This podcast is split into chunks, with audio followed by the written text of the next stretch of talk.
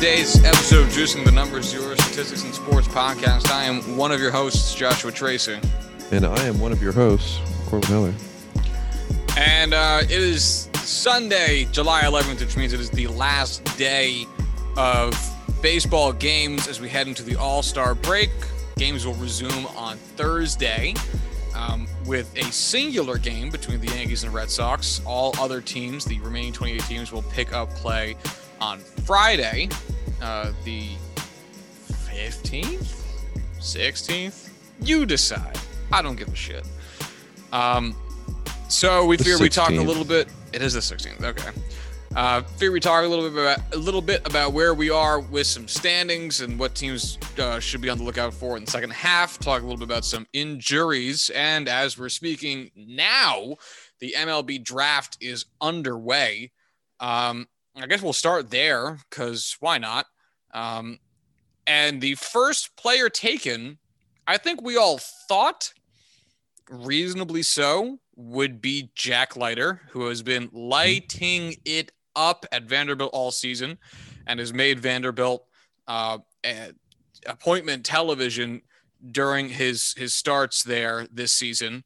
And instead, with the first overall pick in the MLB draft, um, the Pittsburgh Pirates, a team that could, oh, definitely use pitching, as every team could use pitching, but bad teams especially could use future pitching, um, instead opted to take a catcher, which is an interesting choice, uh, opting to take Henry Davis out of University of Louisville. Um, Louisville. Sorry, you're right. University Louisville. of Louisville. Uh, L1C4 just to put in perspective, Jack Leiter this season um, has a record of 11 and 4, a 2.13 ERA, uh, pitching 18 games, one of which was a shutout. He's thrown 110 innings. Uh, he had allowed 30 runs, only 26 of which were earned, 14 home runs, 45 walks, 179 strikeouts, and 110 innings. Yeesh. It's a strikeouts per nine of 14.6. Uh, his whip was 0.845, uh, 0.845. Um, his hits per nine was a touch below four, sitting at 3.9, and his strikeout to walk ratio was just below four at 3.98. Um, so some might say, "God damn, what a season!" Um, that someone might be me. Uh, Corbin, um, what do you think of this? On one hand, like Henry Davis, of what I've read on him in the past hour, because I'm not a baseball prospect or evaluator, I should say, um, is he has a tremendous bat and really great arm. So the quality of the pick itself, I can get over. Like it's he's still a good player. If your guys like him, you know this isn't football where there is genuine consensus picks that are, you know, a significantly higher success rate than what you would find in baseball where you know by all means for 80% of first overall picks when it's not a quarterback you're going to be a sure thing um, just because of the difficulty of evaluation and, and how close you know college is to uh, the NFL in terms of um, finding those you know key principle um, characteristics and things like that. But at the same time, you're the Pittsburgh Pirates, and you have probably the worst reputation in all of baseball. You have a team with one star in Ke'Bryan Hayes, who's in his rookie year because no one else on your team is of note. I mean, Adam Frazier is an all star. How many people do you think know who Adam Frazier is? How many people do you think know who Ke'Bryan Hayes is? Unless you're, you know, an active baseball fan, you don't know those names. No one on the Pirates is a household name. And you have a guy like Jack Leiter, who, you know, even Kumar Rocker, who just went 10th overall because of concerns with his fastball. Yeah, he's probably not going to be the best singular prospect in the class. Jack Leiter easily can be by a mile. I mean, he's as close to a consensus top overall, sure thing, you know, MLB ready pitchers you're going to find in a MLB draft. Um, and he's a name that people would recognize and people can be happy with. Come watch the Pirates to see and get excited for the Pirates to see.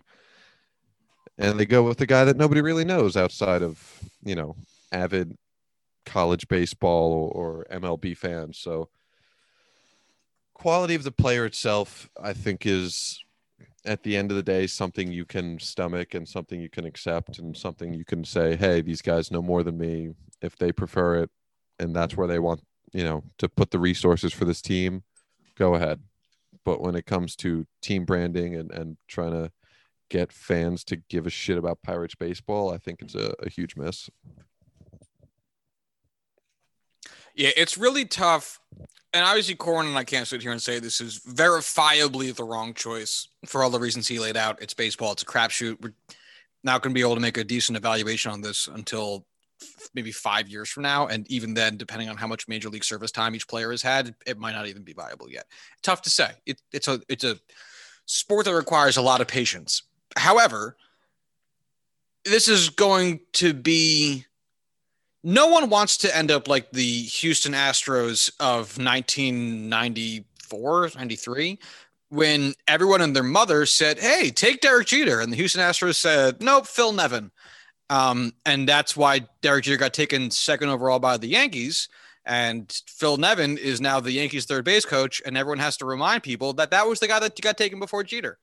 Um, because the thing about going with with the the guy that everyone thinks is going to go first is that if it doesn't pan out, everyone goes, well, I mean, yeah, life's a crapshoot. Who knows? Right. Um, and but if you don't take him first, and it works out for the team that did take him, everyone's gonna look at you like you're the biggest fucking asshole who overthought an easy choice.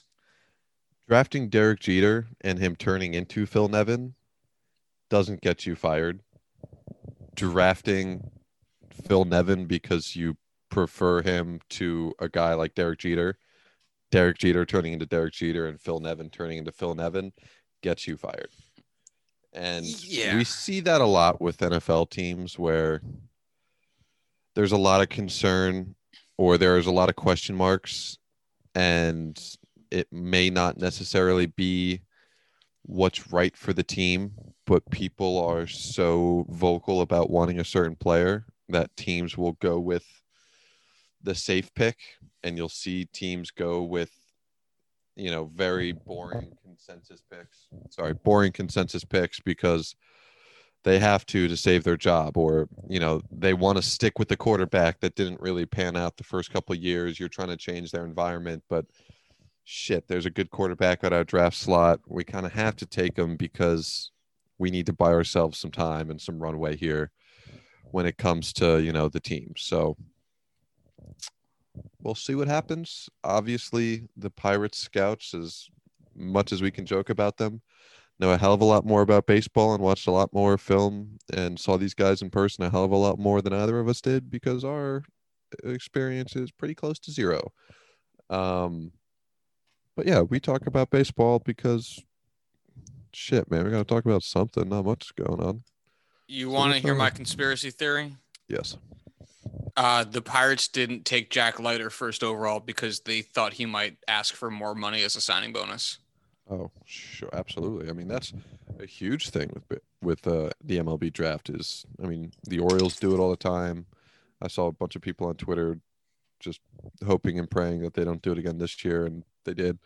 But they'll take guys that are significantly worse than their draft slot ahead of guys that are just universally thought of as better players because hey, we can save some money and put that money elsewhere in the draft. So and if you think to yourself, why would an organization do that to the future talent pool of their own players for what is a relatively insignificant amount of money um, in the short term, midterm, and long term? Uh, it's because they're cheap as shit like they could also afford to pay their minor leaguers a fair wage uh, for a full year, let alone just during the playing season, for a very nominal amount of money to a multi-million dollar, two billion dollar uh, corporation, and they also choose not to do that. So yeah, we're talking penny pinching losers um, all over the place. So Yeah. Because you know, obviously, it's easy for uh, us rational people um, who understand that investment costs money, and in order to be good in sports, you have to have good players. Uh, to sit back and say, hey, you know, if you spend, I don't know, an extra one million dollars, which is not a lot of money in the world of business in general, especially sports um, then your team could be significantly better off five years from now, making playoff runs, generating better ad revenue because you get better TV deals, like all sorts of things.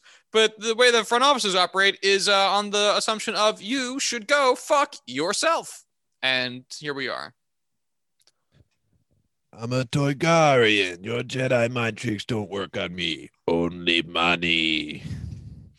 Essentially. Right. That's that's every Watto, MLB Watto front office. Is, yep, Watto is every MLB GM. Yes. Yeah, the the um, except for Jedi AJ Mind Preller tricks, because he loves to spend money. Yeah. The Jedi mind tricks in this case being um, statistics and yeah, common sense. Um, so I don't have anything. I don't. I also know nothing about uh, Henry Davis. I can tell you his slash line for the season in 50 games and 228 plate appearances uh, he has 68 hits, nine of which have been doubles, no triples, 15 home runs. Um, he has gotten 48 RBIs, 10 stolen bases, three caught stealings, 31 walks, uh, 24 strikeouts as a batting uh, batting line, I should say, of 370, 482, 663 for an 1145 OPS, which is uh, really, really fucking good. so it's not here to say that Henry Davis is a bad pick by any means, um, because I'm sure he'll be a good player. And whether or not he stays with catcher is always tough because um, usually the best hitting catchers get told to play a position that's not catcher so that they can have more longevity, aka what happened to Bryce Harper, um, who was originally a catcher and got put in the outfield because he had a really good bat. And catchers don't play every day and they often have shorter careers and they can't run as fast because they're like there's a whole bunch of physical reasons why you wouldn't want to be a catcher um, if you're very talented. So whether he stays at catcher or not, I guess doesn't really matter right now. Uh, the fact of the matter is he seems like to be a good hitter. So you take what you can get. Take what you can get. Um, righty. How, He's a righty. How old's Buster Posey? Buster Posey. Um, 34. Um, okay. I was gonna say in my mind he's 90, but in reality he's I was gonna say 32. So 34 right, like, makes sense.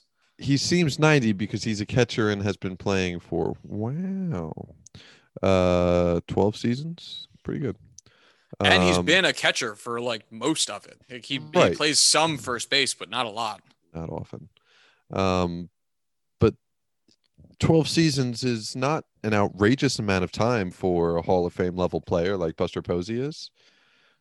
But because he's a catcher, that's, you know, like Yadier Molina is an insane uh, longevity for a career insane amount of time. Insane in the membrane. Insane in the brain. Uh, all right. So Jack Leiter ends up going to the Texas Rangers, which uh, again couldn't be a bad pick for any team. Uh, it's also tough as comparison in comparison to football because you can look at you know a team that needed a corner takes a corner and you expect that guy to be on the roster the following season. You know, you draft a guy in, in April and you expect him to be on the team in September um, starting for you game one, which this is not the case. So it's um, it's tough to look at like you know we'll get to some teams that took position players, but it's, it's tough to say like oh the shortstop yes they needed a shortstop because chances are that shortstop's not coming up for two to four seasons conservatively, and at that point it's going to be like what's your team even fucking look like there, buddy? Uh, but again, never a wrong time to take take Jack Leiter. Um, Afterwards, the Detroit Tigers took Jackson Joby, Jobe, Job, who's to say, uh, right-handed pitcher out of Heritage Hall High School. Uh, this is actually a back-to-back high school pick, with the next pick also being a high school student, um, which is just wild. Apparently, Jackson, he's only been pitching for a year. I'm not. I'm not surprised because you know the thing is the thing about high school and college baseball is that you're going to get moved around a lot as your body continues to develop and you figure out what position you're best suited for. You know what I mean? Like mm-hmm. obviously there are people who like I pitched in middle school, so I'm just going to be pitching in, in high school too, and then I would pitch in high school. I'll try to pitch in college, but you know if you end up being like a an outfielder with an amazing arm, they're going to be like, hey, you thought about pitching because you just threw like 90 flat-footed in the outfield, and um, then you get guys like I guess this guy who's like throwing rope. So uh, I can't say I'm surprised there. You said throwing rope, and the first thing I thought of was shooting rope, and I was like, "What? Where Very are you different. getting this shit from?" yes. Oh Um, fuck! I have scouting grades on um, Jackson Job, which we've never actually talked about before, so that's interesting. Uh, his fastball is graded 60, a 70 slider, uh, 55 curveball, and a 60 changeup. His control got rated a 50, and overall he got a 60. So for anyone unfamiliar with baseball grades, they run on a scale from 20 to 80. Um, so he seems he's, he's slightly above average in all his categories, but he's very young, and I'm assuming they see a lot of promise in what um, he's been throwing. The fact that Seventy his slider on an eighteen-year-old kid who's been pitching for exactly what I was about to say. What the fuck? that's pretty fucking good. It's like that's kind of You don't ridiculous. You don't see seventy grades in prospects almost ever, let alone a high school prospect like that. Yeah, and if he's throwing that well, you know, and a 60 fastball, like he's only 18, and from the picture that he has on his uh, prospect page, looks to be a relatively slimmer dude. Like you put him in a weight room with a with a good training program for how to shape pitches and get better arm action. Like that dude's going to be slanging it. Um, yeah, I mean- reference, Wander Franco. Sorry to cut you off like that. no, go ahead. Uh, Wander Franco as a prospect, number one overall prospect for like the past like two and a half years, uh, is a 70 grade overall. So a 70 grade slider for an 18 year old kid throwing, you know, for a year is pretty outrageous. Yeah, and the fact that he's 60 overall, like that's also rather high. Like it's Mhm. scouts aren't nice for no reason. Like, Like they'll rate you a 20. Adley Rutschman, number one pick last year, number one overall prospect in baseball right now. Now that Wander Franco got called up, does not have anything graded at 70. Also, for reference, because it's been talked about a ton, Jack Leiter, his fastball is also rated a 70. And you hear about his fastball all the time because he throws like 96 or 98 or some shit as a 21 year old. So the fact that, you know, we can compare that straight off and we're talking about a slider on a kid, like Jack Leiter is also rated graded as a 60 grade overall prospect. Um, obviously, we're looking at just the grades that have been assigned and not really much of anything else uh, because we don't know anything and we're bad at this. But uh, Hmm. still, I mean, it should tell you quite a lot, especially as Corbin keeps saying, as a kid who's 18 at a high school. So, goddamn. Um, our next high school prospect is our next pick, which is uh, from the Boston Red Sox, drafting in the number four slot, Marcelo Meyer, shortstop out of East Lake High School in California. Um, yeah, uh, he's a he's a prospect. He plays shortstop. Who knows what it matters? Like if, I, if you're a Red Sox fan, you shouldn't worry about the future of um, Xander Bogaerts. He'll probably be there forever. You just signed to an extension. Again, this is just a guy who plays shortstop. It doesn't matter yet. Um, neat. Pretty much. Yeah. But he was in discussion for the first overall pick, was kind of seen as the top uh what's the term? High school prospect. Thank you. Good job, Corbin, with words. Um, so this was widely seen as a very great pick for the Red Sox to pretty much everyone's dismay. plus a lefty bat. Um, yeah, all the good stuff there. Right-handed glove, of course. He's playing shortstop. They're all right-handed gloves. Uh, yeah. So that brings us to our Sorry, next pick. getting to baseball, you know. Yeah, that's what kept you from breaking in. Although, if you Uh, dove at anything, you'd probably stop it. you'd have such You reach. got me there. Yeah. Although there's no way I like I would just have to dive in front of it. I'm not getting my glove. I just have to go full goalie and just get my body in front of it because I don't have that coordination. Right. Uh, all right. So next up, the um, Baltimore Orioles took Colton Cowser, an outfielder out of Sam Houston State University. Um, lefty bat, righty glove, uh, 55 overall graded prospect. Um, Uh, oh, I don't have stats for him. Sorry, Colton. Let me try another place. Uh, Colton Cowser. I went to the stats portion of his baseball profile and it uh it didn't exist. It said nothing here, and I was like, ah shit. Uh, here we go. Uh, his slash line in college this season is a 374, 490, 680, 1170. Um, in 55 games and 253 at bats at 76 hits, 10 doubles, two triples, 16 home runs, uh, 52 RBI, 17 stolen bases, three caught stealings, 42 walks to 32 strikeouts. Um, obviously, you know, you can't look at an entire kid's career because it's only three years of college, and the idea of it is that you're supposed to be continuously improving. So it's not like, you know, you can look at a guy like Gleyber Torres, who was great his first couple years and struggled, and feel very comfortable lumping all those things in. Or you look at a guy um, who took an appreciable step forward year over year, like uh, I don't know who's been a guy like that recently. Uh, oh, uh, uh, Cedric Mullins, and be like, hmm. you know, obviously he's progressed, and we're going to count that. It's it's a little bit different looking at college stats because it's like obviously you do expect the senior preparing to be an MLB ready prospect to have improved year over year. So you don't want to you'd be you'd be kind of kneecapping everybody if you counted in their earlier seasons because of the linear method of progression. Uh, but at the same time, at least the small sample sizes of 55 games. So it doesn't really mean much.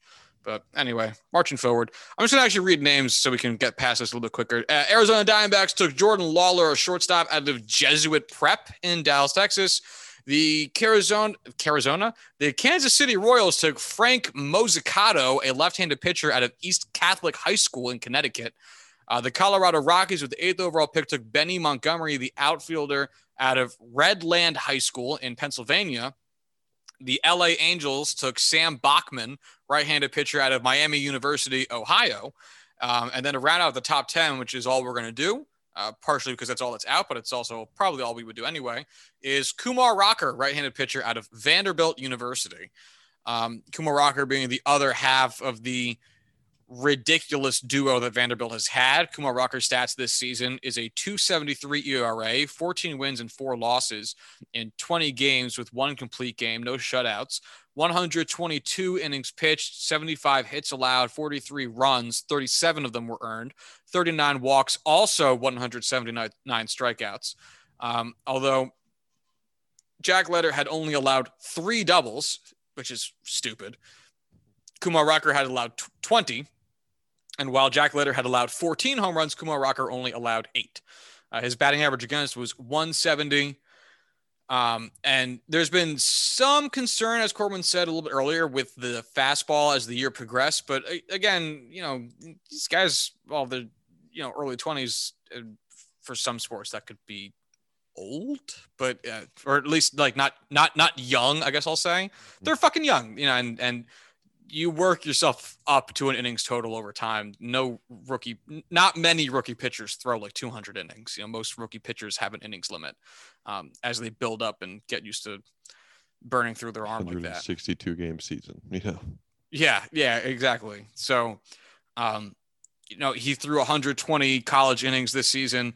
Um, if he were to play for the Mets next season, which uh, I doubt he'll be on the big league roster, especially with the Mets having a very good pitching rotation. Uh, but assuming he did for whatever reason, I, it might be the same amount of innings, and then just getting him used to throwing his fastball with a consistent, uh, with some consistency over the course that entire time before they start increasing any type of innings. So, um, what do you think about him falling this far, though?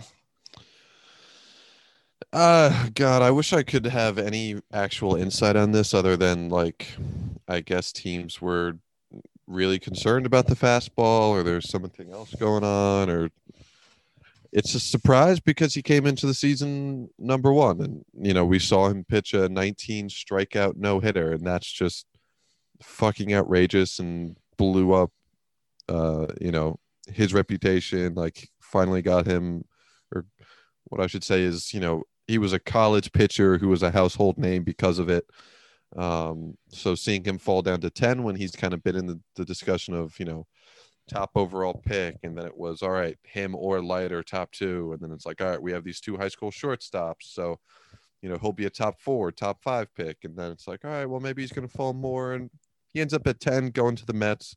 Great place for him to go. Um, but surprising only because I don't fucking know any better, man. I don't know. This ain't the NFL. I, I don't have any information here. Yeah. Um, obviously we're not going to know it either and a lot of it's going to come down to scouting even more of it's going to come down to scouting than the nfl one because you know with the nfl there's so many positions you're going to take chances on guys that fit a positional need because i mean you can't just take uh, a cornerback and stick him at defensive end that's just that's not how it works whereas in baseball if you have like six shortstops and you need someone to play second or someone to play third um, you could just take your worst defensive shortstop and put him at second or third, and then hey, look, you got a second baseman.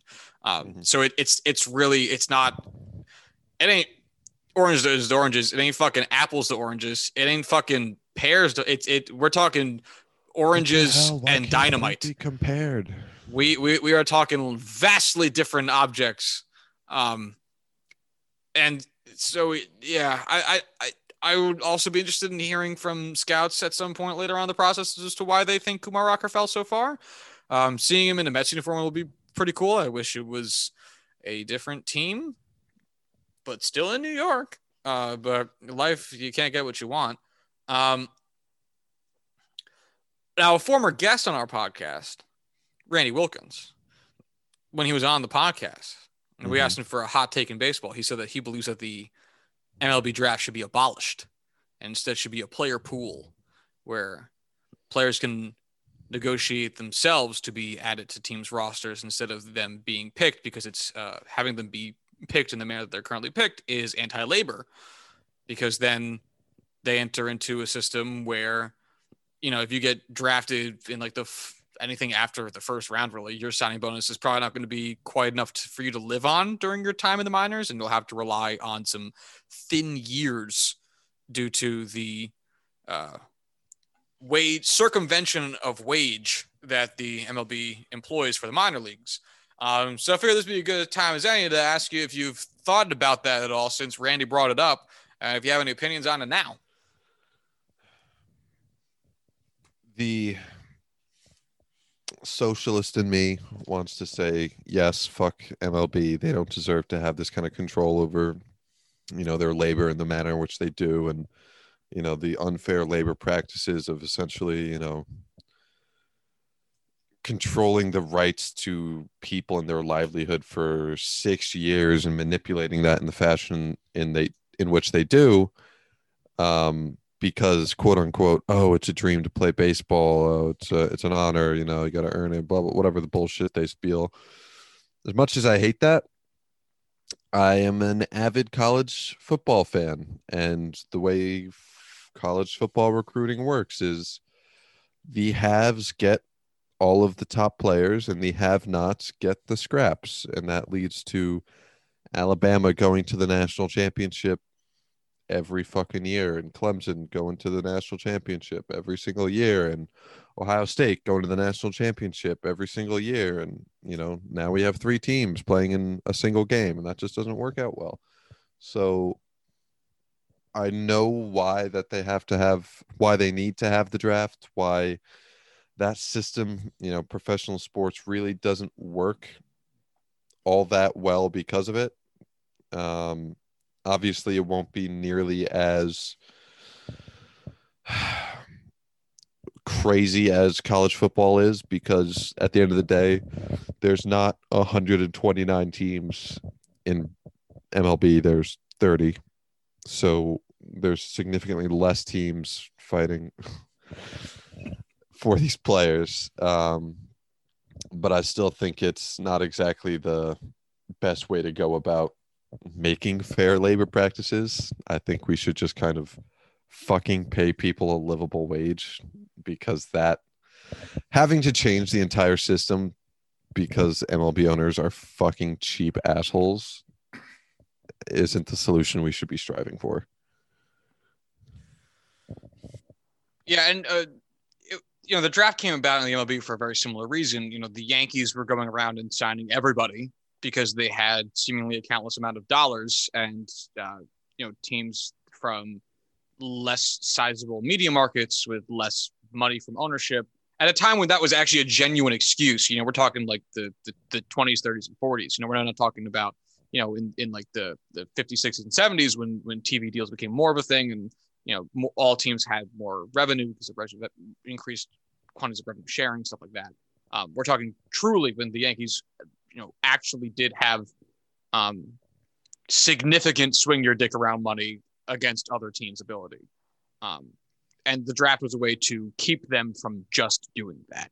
And we even see a form of that restriction today in how MLB handles international signings. You can only get there's an allotted amount of international signing bonus money that is distributed based um, on a, a, a, a, pool, and then you, you can trade that your share or some share of your pool of that money, um, of that pool of money, and uh, use that to sign international free agents. The Yankees did assign Jasson Dominguez. You know, people do it. Um, and so I I, I well, do get it. Sh- we should say that only counts for teams that are not the Braves. Yeah, and uh, the Orioles, who will never use it. Um, cheap skate fucks. Obviously, increasing the wage of the minor leaguers is the biggest, most obvious step that would do the most immediate good. But it is still an interesting concept to wonder how removing the draft, which absolutely benefit, because I think one of the one of the biggest other question marks I have is what would happen to the draft if there was no sliding scale of, in the MLB's case, uh, expected signing bonuses? uh, or the NFL's case, pay. And instead of everything getting dropped appreciably for the people at the top, you just raised everybody's by a lot. Because theoretically, if you got drafted, they fucking wanted you. You know? Mm-hmm. I mean, whether it's first overall or uh, 150th overall, they fucking wanted you. And if they wanted you, they should have to pay you to do it because it doesn't really matter when they picked you. What matters is that they did pick you. Mm-hmm. Um, and there should be a level of care assigned to that. The same way you can't just have a kid and not take care of the kid. If you have a kid, you either got to find someone else who wants the kid, or you got to take care of the kid, or you're to get sued by the state. Um, and you would think one something like that would also apply to people that have no ability to dictate their own terms because of the structure of how their labor gets put into the market. And I think I've come around a lot on Randy's point on it because that's the part, it's the biggest part that if you want to play professional baseball or any sport, but let's keep it with mm-hmm. baseball, there is a barrier to your entry, and that barrier is the draft. And that you cannot circumvent, really. Uh, you can try to do it by playing in foreign leagues and then getting signed from there, but it's not the same if you want to do it through you know a traditional minor league route. And that being the barrier of entry, especially early on in your career when you have the ability to make the biggest difference, you know, hit free agency earlier, get a bigger contract, that type of stuff. Um, the fact that you must do it through this way is he's right. It's absolutely anti-labor. And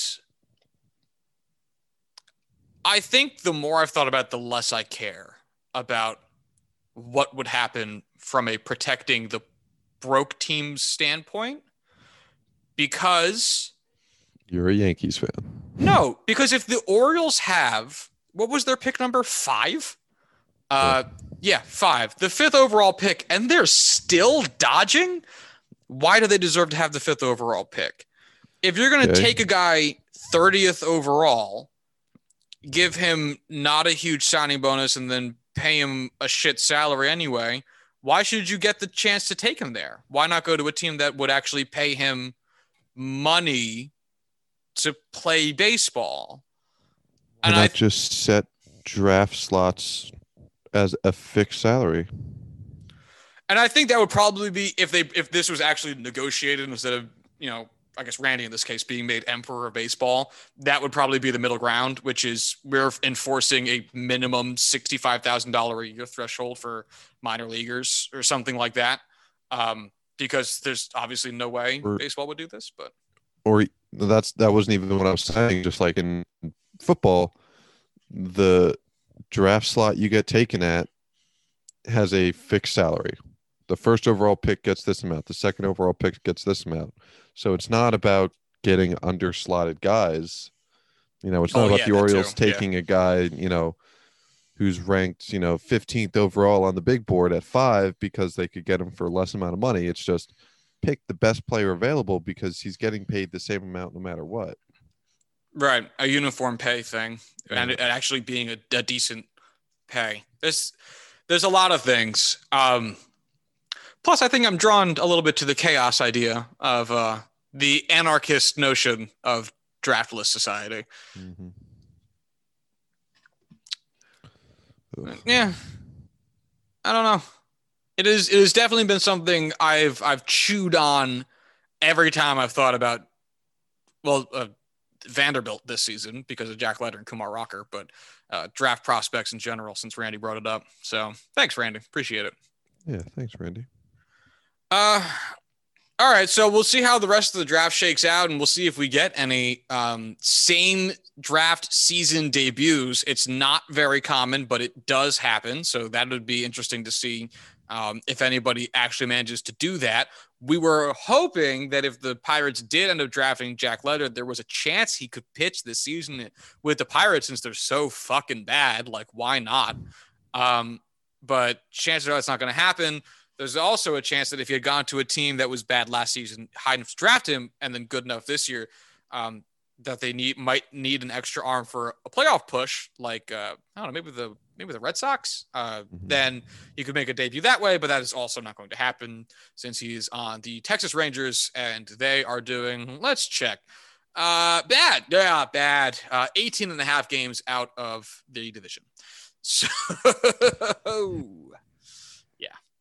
I'm, uh, I'm really annoyed he went to the Rangers because that has to be the team I give a shit least. Uh, yeah.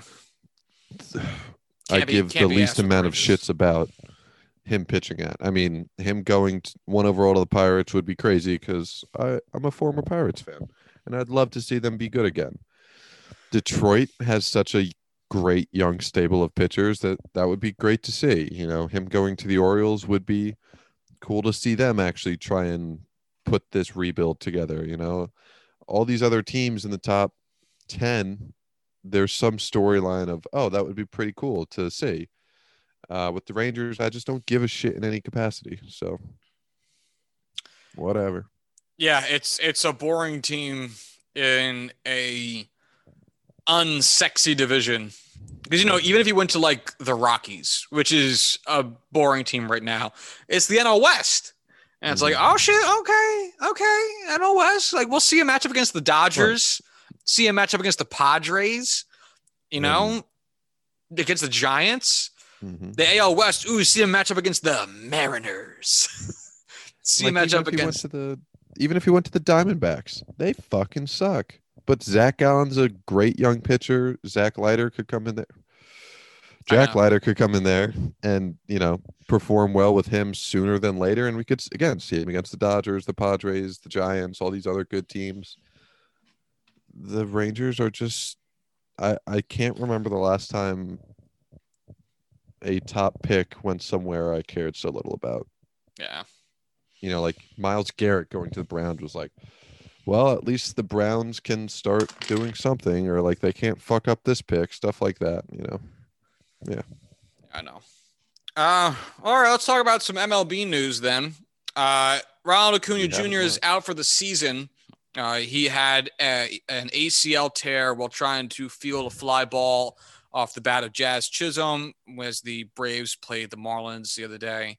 Um, landed awkwardly and uh, actually tore his right ACL. Um, he's going to be out nine to 10 months, is the recovery window that I saw. Um, so that would put him being back um, sometime around February, March of next season. So theoretically, he should be back during spring training. He, depending on how his recovery goes, might not make opening day, but shouldn't be out long afterwards. Um, fuck, man, it this is so shit for so many reasons. Um, I guess we'll start firstly with the specifically Ronald Acuna Jr. reasons, which is he's been having a great season. Um, he his slash line is a 283, 33, 94, 596. That's a 990 OPS, a 156 OPS plus. Um, he was heading into the All Star break with 24 home runs and 17 stolen bases. So the 40 for 40 season, 40 40 season was definitely still on. Um, three stolen bases shy of being a clean 20, uh, but still within the ballpark. And, you know, he'd been tearing it up. He, um, and to see him go down uh, was such a serious injury, too because you want you know you, you, see those types of players you see a player crumple because of a bad fall or an awkward fall and you hope maybe just like a twisted ankle. Because mm-hmm. if anyone's ever twisted their ankle i mean like you're going to go down if you twist your ankle. You'll be walking around fine later that day or a couple days later. Um, but it's like the instant pain of it and that awkward feeling like is it's immediate. Um, and I was like really, really hoping it was something minor like that that just kind of took his body by surprise and you know kept him from putting serious weight on it. But it's a, it's just a, it's just a fucking shame. Uh, and then the other part of it is the Braves have not been good this season. Um, they haven't necessarily been bad. They are second in their division, sitting at an even 44 and 44. But that's obviously not good, especially in a season where you were supposed to be better. Um, they already contenders for sure going into the season, and division leaders for sure. Um, having won their division each of the past two seasons. Um, I said with a little bit too much confidence. I actually don't really remember if they won their division two years ago. I'm pretty sure they did. All right, hold on. Did the Nationals go in as a wild card? I so I'm trying to remember. So in 2020, I think they did. first in the NL East. 2019, first in the NL East. 2018, first in the NL East. So each of the last three seasons. 2017, they finished third. And you know, Marcell Ozuna is already out for very good reason. So there's a, a main starting outfielder that you're short on. Uh, Ronald Acuna Jr. is now out. Wilson William Contreras has been out for a while, um, and the rest of your team outside of Freddie Freeman and Ozzie Albies isn't doing a lot. Austin Riley's been good, but Dansby Swanson's been shit. Um, Guillermo Heredia's been fine. Um, Ehire Adrianza's been fine. Like How's you know, Pache? is he still up? No, he's down, and he was very, very bad when he was up. His OPS plus in 22 games is negative seven. Yeah, as as a Cristian Pache fantasy baseball owner, uh, yes, it is exactly as bad as you're thinking it was. Um, Cristian Pache's line is 111, 152, 208 for an OPS of 358. So, yes, Ronald Acuna Jr.'s on base percent was 40 points higher than Cristian Pache's or Pache, or however you're supposed to pronounce it, um, entire OPS. It's it, it's it's sad times. Um, theoretically, he's very likely to get called back up because of this injury, but he, woof, woof. It's it's bad. So um, it is Pache, by the way. I just looked it up. Sorry, that's what I was pausing for. And so not only is this a real kick in the fucking teeth um, for Ronald Acuna Jr. because obviously having such a serious injury um, is just awful, and you gotta you gotta feel for the dude having once again just a wonderful season. You gotta fucking feel for him. And it's tough for, for Braves fans everywhere because here's the face of your franchise, one of the few things that you still have to look forward to in your lopsided season, going down and very likely taking your playoff hopes with them. I'm sorry, I'm stuck looking at Cristian Pache stats. This is this is pretty crazy. This is pretty wild all around. Pretty wild and crazy stuff. Yeah, it's bad. Um, so let me ask you this, Corbin. Okay. Are the Braves sellers now? Because we talked about a while ago the fact that the Braves have not extended Freddie Freeman yet. And right. that was very weird. Mm-hmm. And we didn't think they were going to trade him, but it was weird. And now they probably don't make the playoffs. They very likely don't make the playoffs. I'll put it that way. Mm-hmm. Because uh, ahead of them in the standings is Cincinnati at 47 and 42, which I'm so happy about. Um, and these are the wild card standings, I should say. Uh, Cincinnati, the Dodgers at 55 and 35, uh, the Padres at uh, 53 and 39. So obviously those two teams are taking it. So they're, they're not they're they're uh, 10 games out of those two teams, and there's still games out from Cincinnati, and Philly is only a half a game behind them. So they could theoretically sell if they had were iffy on bringing back Freeman. Um, I don't. Uh, tell me what you think if they have contracts that they don't plan on having next year, or you know, if they don't plan on bringing Freddie Freeman back, which would be a wild decision, if they have other players that you know are on expiring deals, absolutely trade them because you know you're not going to the playoffs this year, and if you are, not having multiple top guys it's not looking good. I mean, their pitching's a mess. Their batting's a mess now without Acuna there. You got to be sellers because you're a team that's won the NL East the past three seasons. You're a team that, with Acuna there, excuse me, with your guys there, you're a World Series contender. You can't sell your future because your future is still a contending team. But my goodness, you know, it's not this season. And you know, and there is still the option on the table for them to pull um, the exact shit that the Yankees did when they traded Aroldis Chapman to the Cubs in 2016 to just turn around and sign him at the in the offseason anyway. Um, you know, just because the contract is expiring doesn't mean that Freddie Freeman can never play for the Braves again. His contract expires at the end of the year. If you're not going to make the playoffs with him, you could trade him to get some capital in return and then just sign him in the offseason. There's nothing stopping the Braves from doing that either. Mm-hmm.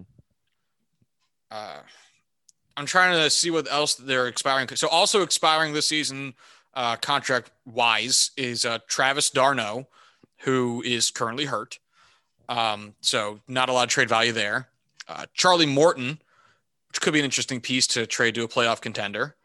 Um, Drew Smyly, uh, which you know that's a guy. Be a bigger uh, name. Yeah. Um, Ehire Adrianza, his contract expires at the end of the season. Shane Greene, oh, I didn't realize was still on the team. Um, Pablo Sandoval, which would be hilarious if he got traded. Um, Abraham Almonte. Let's see. Uh, and then two more. Um, Jesse Chavez and Jonathan Lucroy, who I also did not realize was on that team.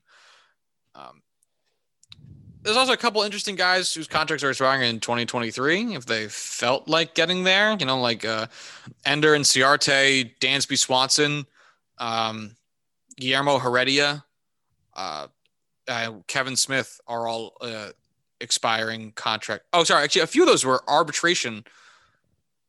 Oh, I see. They're not free agents. They're entering ARB. I see. Okay. No, that has to be free agent. All right, I'm not sure how Spotrac wants me to read this. I don't know. No, it's it's free agent. He's heading into an ARB year, but he'll be a free agent in 2023. Yeah, so th- they could move on from some of those pieces as well, but it's an interesting it's an interesting point for the because again to compare this to the 2016 Yankees, it's a similar position. The Yankees were a 500 team that year you know, I think they finished something like uh, I don't know, like 87 and 76 or some shit like that.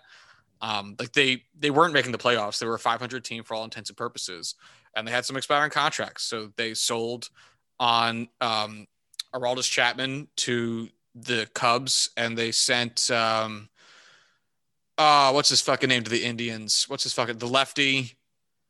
Um, oh my god, what was his fucking name? He was with them for a few years afterwards. The reliever. Oh, um, Andrew Miller. Andrew Miller. Uh, that was that's when they got Clint Frazier. Uh, and obviously the uh, Aroldis Chapman trade is how they got Gleyber Torres. So those trades worked out phenomenally for the Yankees. Um, even though Gleyber Torres has been struggling, Clint Frazier has been struggling. Still, they they don't they didn't miss either of those players and ended up getting Chapman back. So Andrew Miller was a great trade that worked out for the Indians too. Yeah, it really worked out both ways. Yeah. Did take them to the World Series. I mean, it's going to be because they're not. You know, we're all expecting. I I would think, um, we're all expecting to see teams like, uh, Texas maybe trading some talent away. The Twins very likely trading quite a bit of talent away. They're probably due for a rebuild with how much money they've given out in the past few seasons, expecting to be good and having it all just fall to shit this year. Mm-hmm. Um, you know, we're probably likely to see maybe the Nationals trade some stuff away. Maybe. Um, if they don't pick up some games and early on in the second uh, in the month before the trade deadline. The Cubs see them panic selling Max Scherzer after seeing him get totally rocked by a relief pitcher making his debut. Um, I don't think there would be a panic sell. I think it would be them going, um, well, he's having a great year and he's getting old and we're probably not going to be good enough next year for him to matter for us as a team yet. Thanks, thanks for playing along with my joke. That was a wonderful storyline, though. I lived for that moment, especially because I had Yu Darvish make a start for me, and that saved me from having to eat that loss. oh, Yu Darvish, why do you have to be hurt? You made oh, you made Josh a joke before the season started about the Yankees pitching coach coming over and it just fucking killing all of our pitchers. And then Joe Musgrove threw a no hitter, and I was like, "Ha, in your face." And now we're here. And well, why? Why? Why? Because I rap about philosophy and me and my nana drinking a cup of tea. Ain't no party like my nana's tea party. Hey, ho. Uh, yeah, yeah, yeah. But anyway, Nationals, I guess, might move on from Scherzer. We're probably going to see the Cubs selling too. Um, so we'll see if the Braves end up in that area. Um, while we're talking about Darvish, you want to talk about what this means for the Padres? As Corbin rolls his eyes and looks sad. It's I think it's too early to tell, but it's not great. It's not bad. I'm not panicking. It's just concerning. I'm scared, but hopeful. Mom, I want to go home. Mom, pick me up. I'm scared. Uh, yeah. I, I mean, you know, there's no good third place contender for the wild card spot in the National League as it stands right now. Um, as I just said, the next nearest team to the third wild card is the Reds, and the um, Padres have a cool six and a half games, if I'm reading the standings correctly, um, on the Reds. So they shouldn't have to worry too much, depending on the severity of Yu Darvish's um, hip issue, uh, left hip inflammation.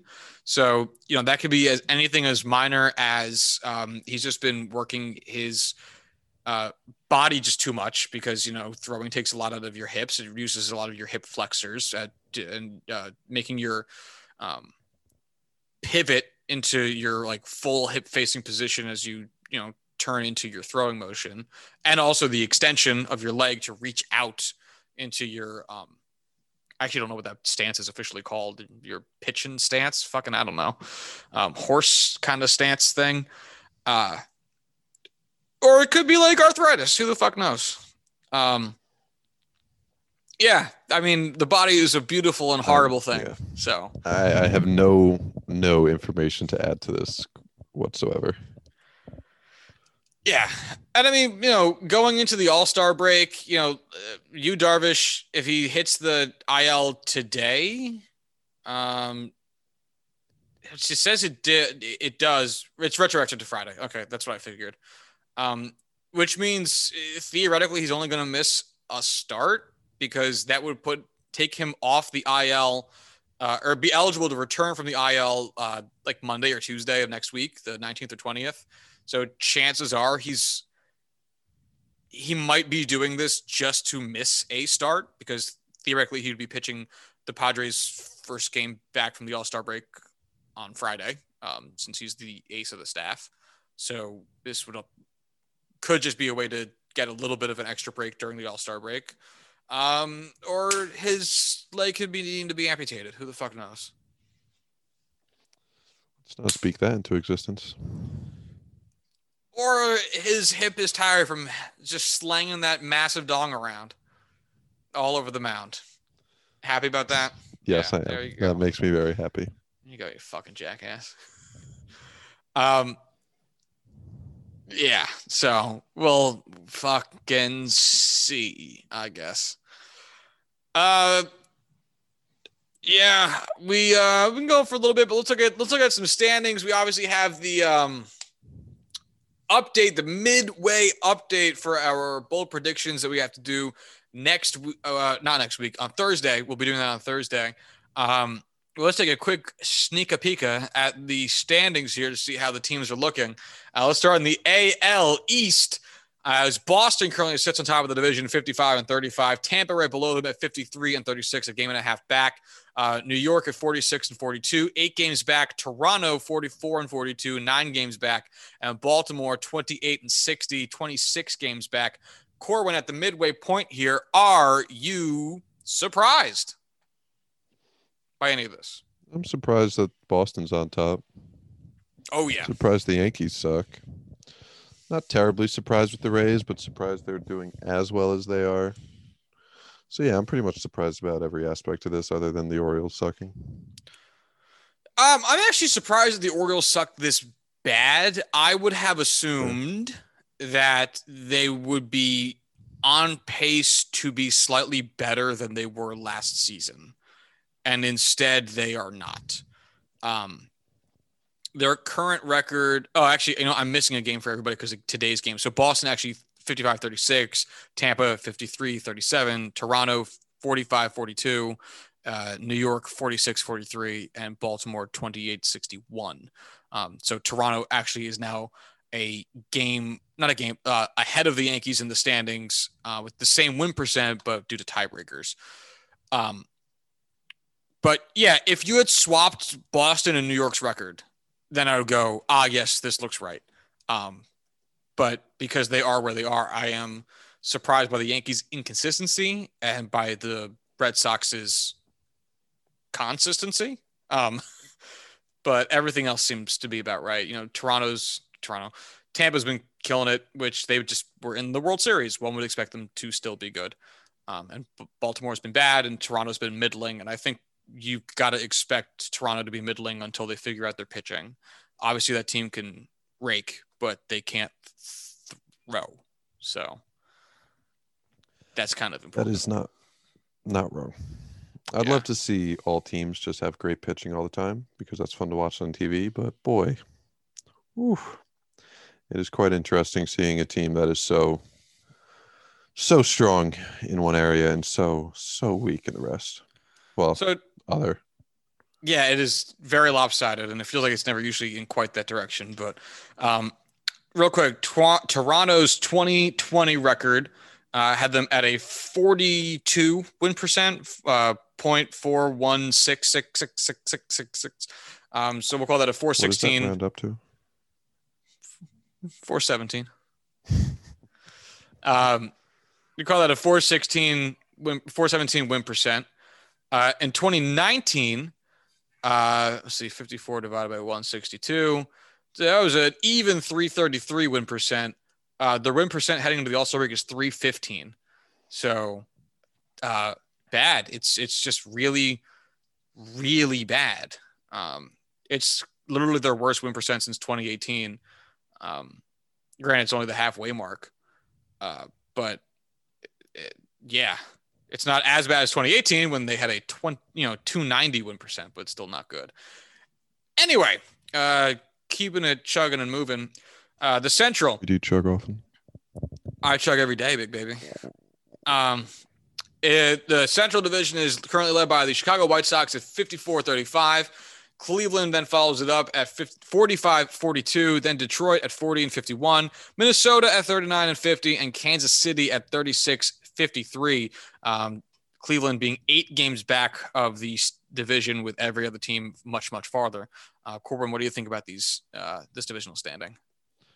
Not nearly as surprising. Uh, I'd say this one's pretty surprising because of how far down Minnesota is. I mean, uh, if you had fair. told me that yeah, at the yeah, halfway, yeah. at the halfway point, Minnesota would have a worse record than the than the Tigers, I wouldn't have assumed that Minnesota was this bad. I would assume that the Tigers were playing out of their gourds, and instead Minnesota is chugging dick like it's going out of style. I mean, you know, I had the White Sox as the division leader here. I had Minnesota as a contender for the wild card spot. You know, as the number two team. Um, Detroit not being last and being third is definitely surprising. It really is just, you know, you're right, totally right that Minnesota is just kind of uh, even this deep into seeing how bad they are this season and it not just being a bad streak. Uh, it is wild how far they've fallen. Um, Which is again why they really should be sellers at the deadline, but the conversation for a different day. We'll take this into the AL West as Houston sits on top of the division 55 and 36, followed by Oakland at 52 and 40, Seattle at 48 and 43, LA over 500 by a game 45 and 44 and Texas at 35 and 55 in what might be the second best division in baseball mm-hmm. as it stands today. Um, Oakland is three and a half games back of the of the division lead. Everyone else obviously worse off than that. Corbin, what do you think of these standings? Uh, a little surprised that the Mariners being as good as they are. Kind of didn't really expect them to be, uh, you know, five games over 500. Didn't expect the Angels to be only one game over 500, but you know, Astros on top. Not surprising. A little surprising that they've got an over, you know, 600 winning percentage, but Athletics number two, Rangers being dog shit. Not surprising. Uh, yeah, I'm with you. I would also say I'm surprised by how good the Astros are because they were also a wild card team last season, much like the Yankees, but they took a big step forward to being who they should be. Uh, NL West. Nope. NL East. Fuck me. Uh, Mets at 47 and 40. Philly at 40 and 44 and 44. Atlanta at 44 and 45. Washington at 42 and 47, Miami at 39 and 50. Any surprises here in what has been a weird division recently? Uh, I'm not surprised because I always knew this division was going to be probably the closest running, um, and all teams kind of being within striking distance at this point, outside of even the Marlins, I would say, um, isn't surprising. The Braves being this bad definitely is you know, Mets surviving isn't terribly surprising, but let's be honest, it is a little surprising. Um, otherwise, pretty par for the course. Yeah, I'm honestly not. You could have put these teams in almost any order, and I would have found a very believable rationale for why it was the case. Mm-hmm. Um, so I'm really not surprised by almost any of this. Um, but we'll save that for another time. Real quick, NL Central, Milwaukee on top of the division, 53 and 39. Cincinnati, 48 and 42. Chicago, 44 46. St. Louis, 44 46. And Pittsburgh, 34 56. Corbin, Heller, are you surprised? If you asked me a week ago when the Cubs were still kind of up on top, I'd say no. It's exactly what I would have expected. With the Cubs now being like the worst team in baseball, yes. Um, but at the same time, You know, it's not the craziest thing in the world. I mean, Brewers fully expected them to be there. Reds definitely having a better season, but somewhat expected them to be kind of flipped with the Cubs right now. Um, Cardinals being where they are, Pirates being where they are, not surprising. Yeah, this is another. This also feels like another one for me where you could have taken every team but the Pirates and put them in any order you wanted to, and I would again find a very believable rationale for why it was that order. Um, so it's tough to be surprised when that's the case. All right, last one. Uh, the NL West currently being led by the San Francisco Giants at 57 and 32, followed by the Dodgers at 56 and 35, the Padres at 53 and 40, the Rockies at 40 and 51, and then the Arizona Diamondbacks at 26 and 66. Uh, Corbin, any big surprises for you here? No, this is uh, exactly how I predicted it to start the season. You know, San Francisco Giants clearly the best team in the NL, um, for sure. You know, Kevin Gausman, best pitcher in baseball, undoubtedly. We all you know. knew this. Yep, this was expected. Um, I mean, fuck, the Giants are. I'm still waiting for it to come crashing down, but they've had the best record in baseball forever, or at least have been up there, you know, in the hunt forever. Um, I, truly still do not understand how this is happening. Just everyone having career years, literally everyone having career years. It's insane. Um, the second biggest surprise is the fact that the Diamondbacks are truly incapable of winning a game. Uh, that's certainly true. And yeah, I think if you just put if you put the Giants just you know below the the Padres, it would be the season everyone had predicted, and instead it's this garbage, which um I don't even have anything against Padres fan uh, uh Giants fans. I just don't understand how you got this lucky, and I hate you for it. Um, because it's so incredible. It doesn't make any sense. So, mm-hmm. fuck your face, fuck your whole face, fuck fuck fuck fuck your face, fuck fuck fuck your face. Um, as our Lord and Savior Lady Gaga would say. Um. yeah, we'll get more into, I guess, you know, repercussions of everyone's standings and the diagnosis of why the Yankees are what they are and do what they do. Um, I guess Thursday's episode or some shit, but we'll wrap it up here since we've been gone for a while. Uh, Corbin Heller, do you have anything else to say before we skedaddle out for this episode? I'm excited for the second half of baseball. I'm excited we get a second half of baseball, you know? Yeah, the All Star break really makes you thankful for what you got um, hmm. instead of people awkwardly suggesting on Twitter to have it move to the end of the season, like such treasured pastimes like the fucking Pro Bowl um, which every football fan famously watches and pays close attention to.